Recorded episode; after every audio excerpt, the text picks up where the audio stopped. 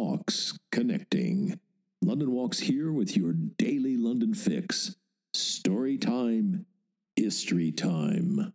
It's 9:45 p.m. on the night of November 7th, 1974. A frantic, terrified young woman bursts into the bar of the Plumber's Arms pub on Lower Belgrave Street in Belgravia. She cries out, "Help me! Help me! I've just escaped from being murdered. He's in the house. He's murdered the nanny." The young woman was bleeding from wounds to her head. She collapsed unconscious and was taken to hospital. The terrified young woman is Veronica Mary Duncan, Lady Lucan, the wife of Richard John Bingham, aka Baron Lucan, Lord Lucan, the Earl of Lucan, also known as Lucky Lucan because of his inveterate gambling.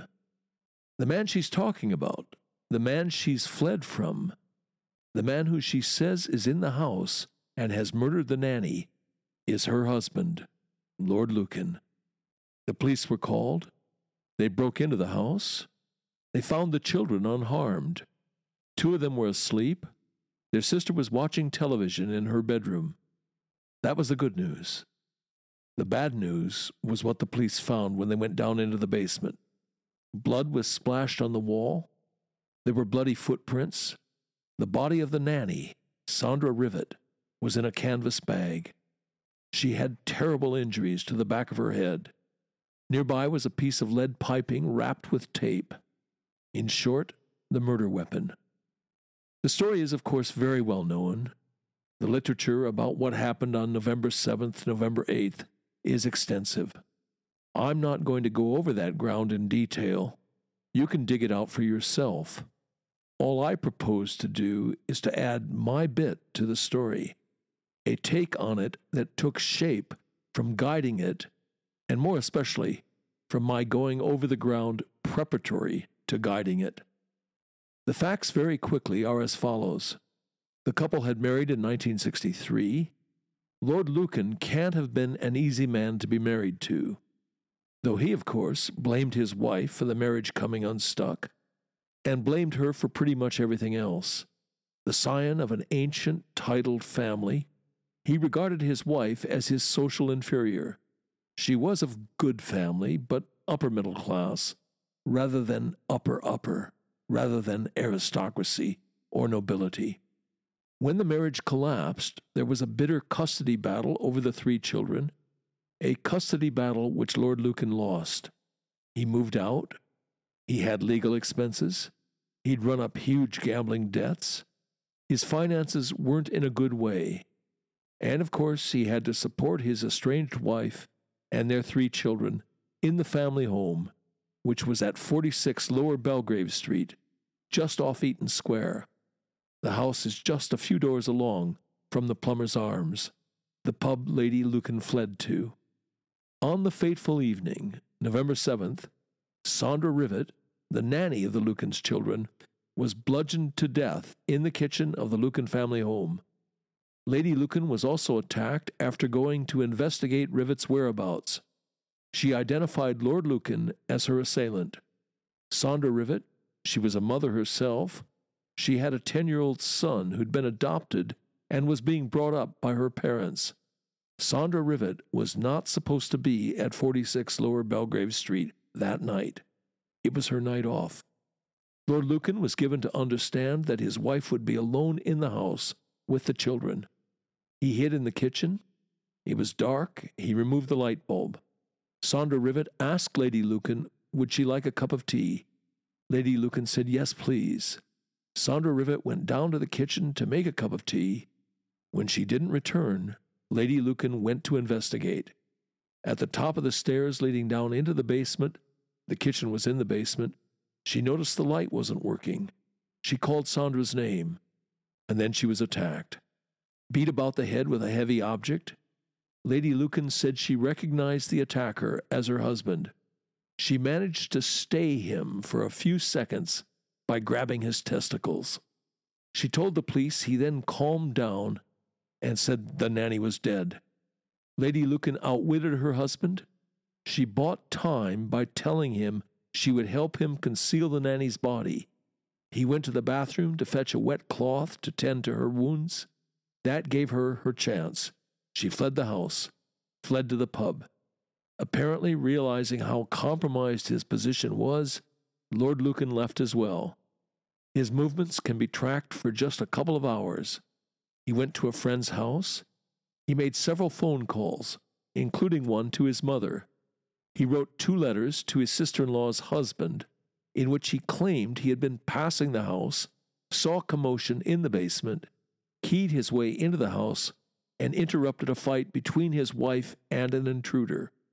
In one of those letters, Lucan suggested his wife was paranoid and added, The circumstantial evidence against me is strong in that V will say it was all my doing, and I will lie doggo for a while, but I am only concerned about the children.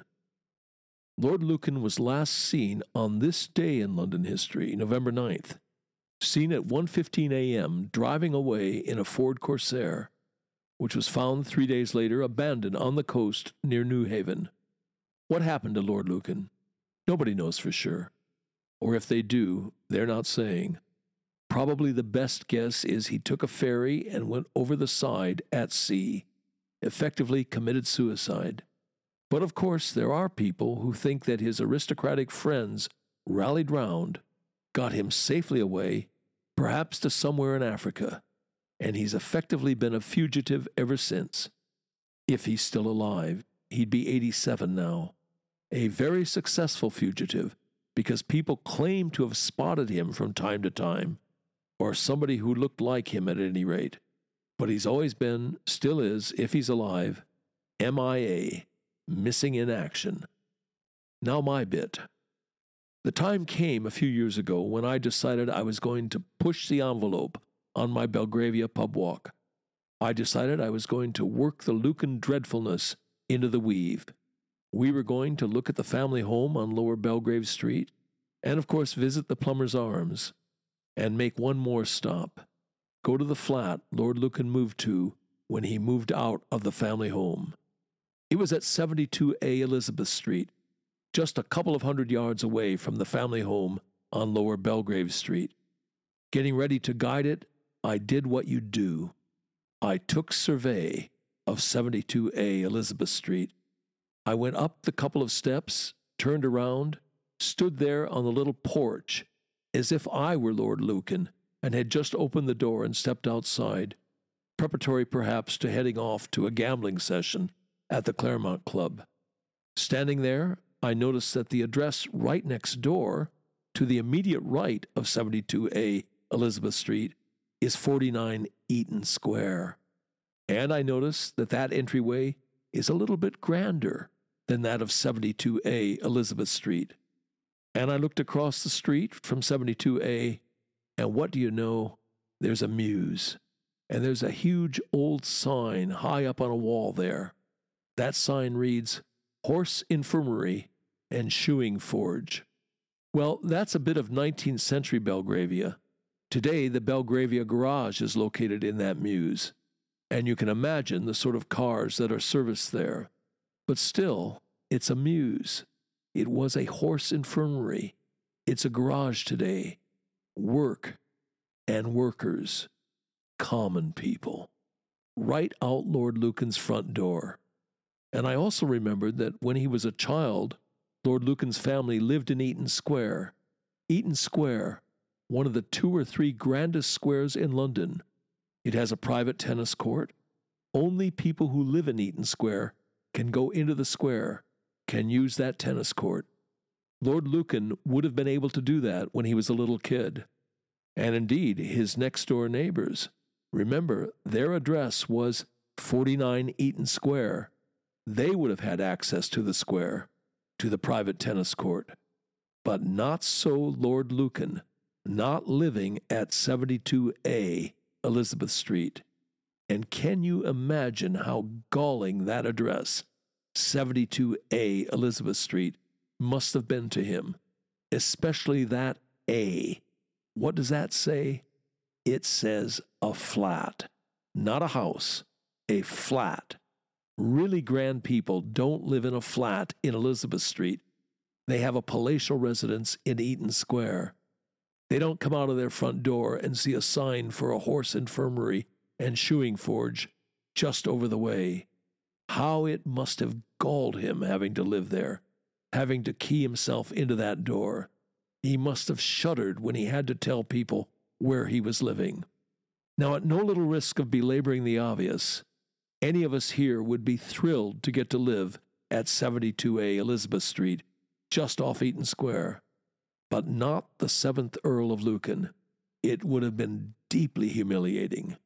And if his wife was the cause of all of his troubles, as he appears to have convinced himself, well, one way of getting his kids back, getting his house back, making a start on getting his finances in order, if he could get away with it, would be to get his wife out of the picture, so to speak.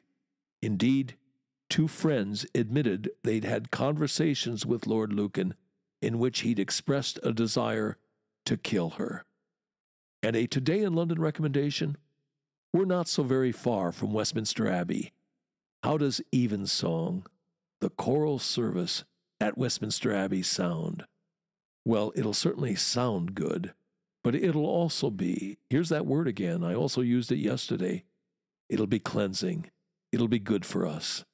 The awfulness of what happened at 46 Lower Belgrave Street, we can do with having that raveled sleeve of care knitted up the Abbey's Evensong service will do that for us. You've been listening to the Today in London History podcast, emanating from www.walks.com, home of London Walks, London's signature walking tour company, London's local, time honored, fiercely independent, family owned, just the right size walking tour company. And as long as we're at it, London's multi award winning walking tour company, indeed, London's only award winning walking tour company.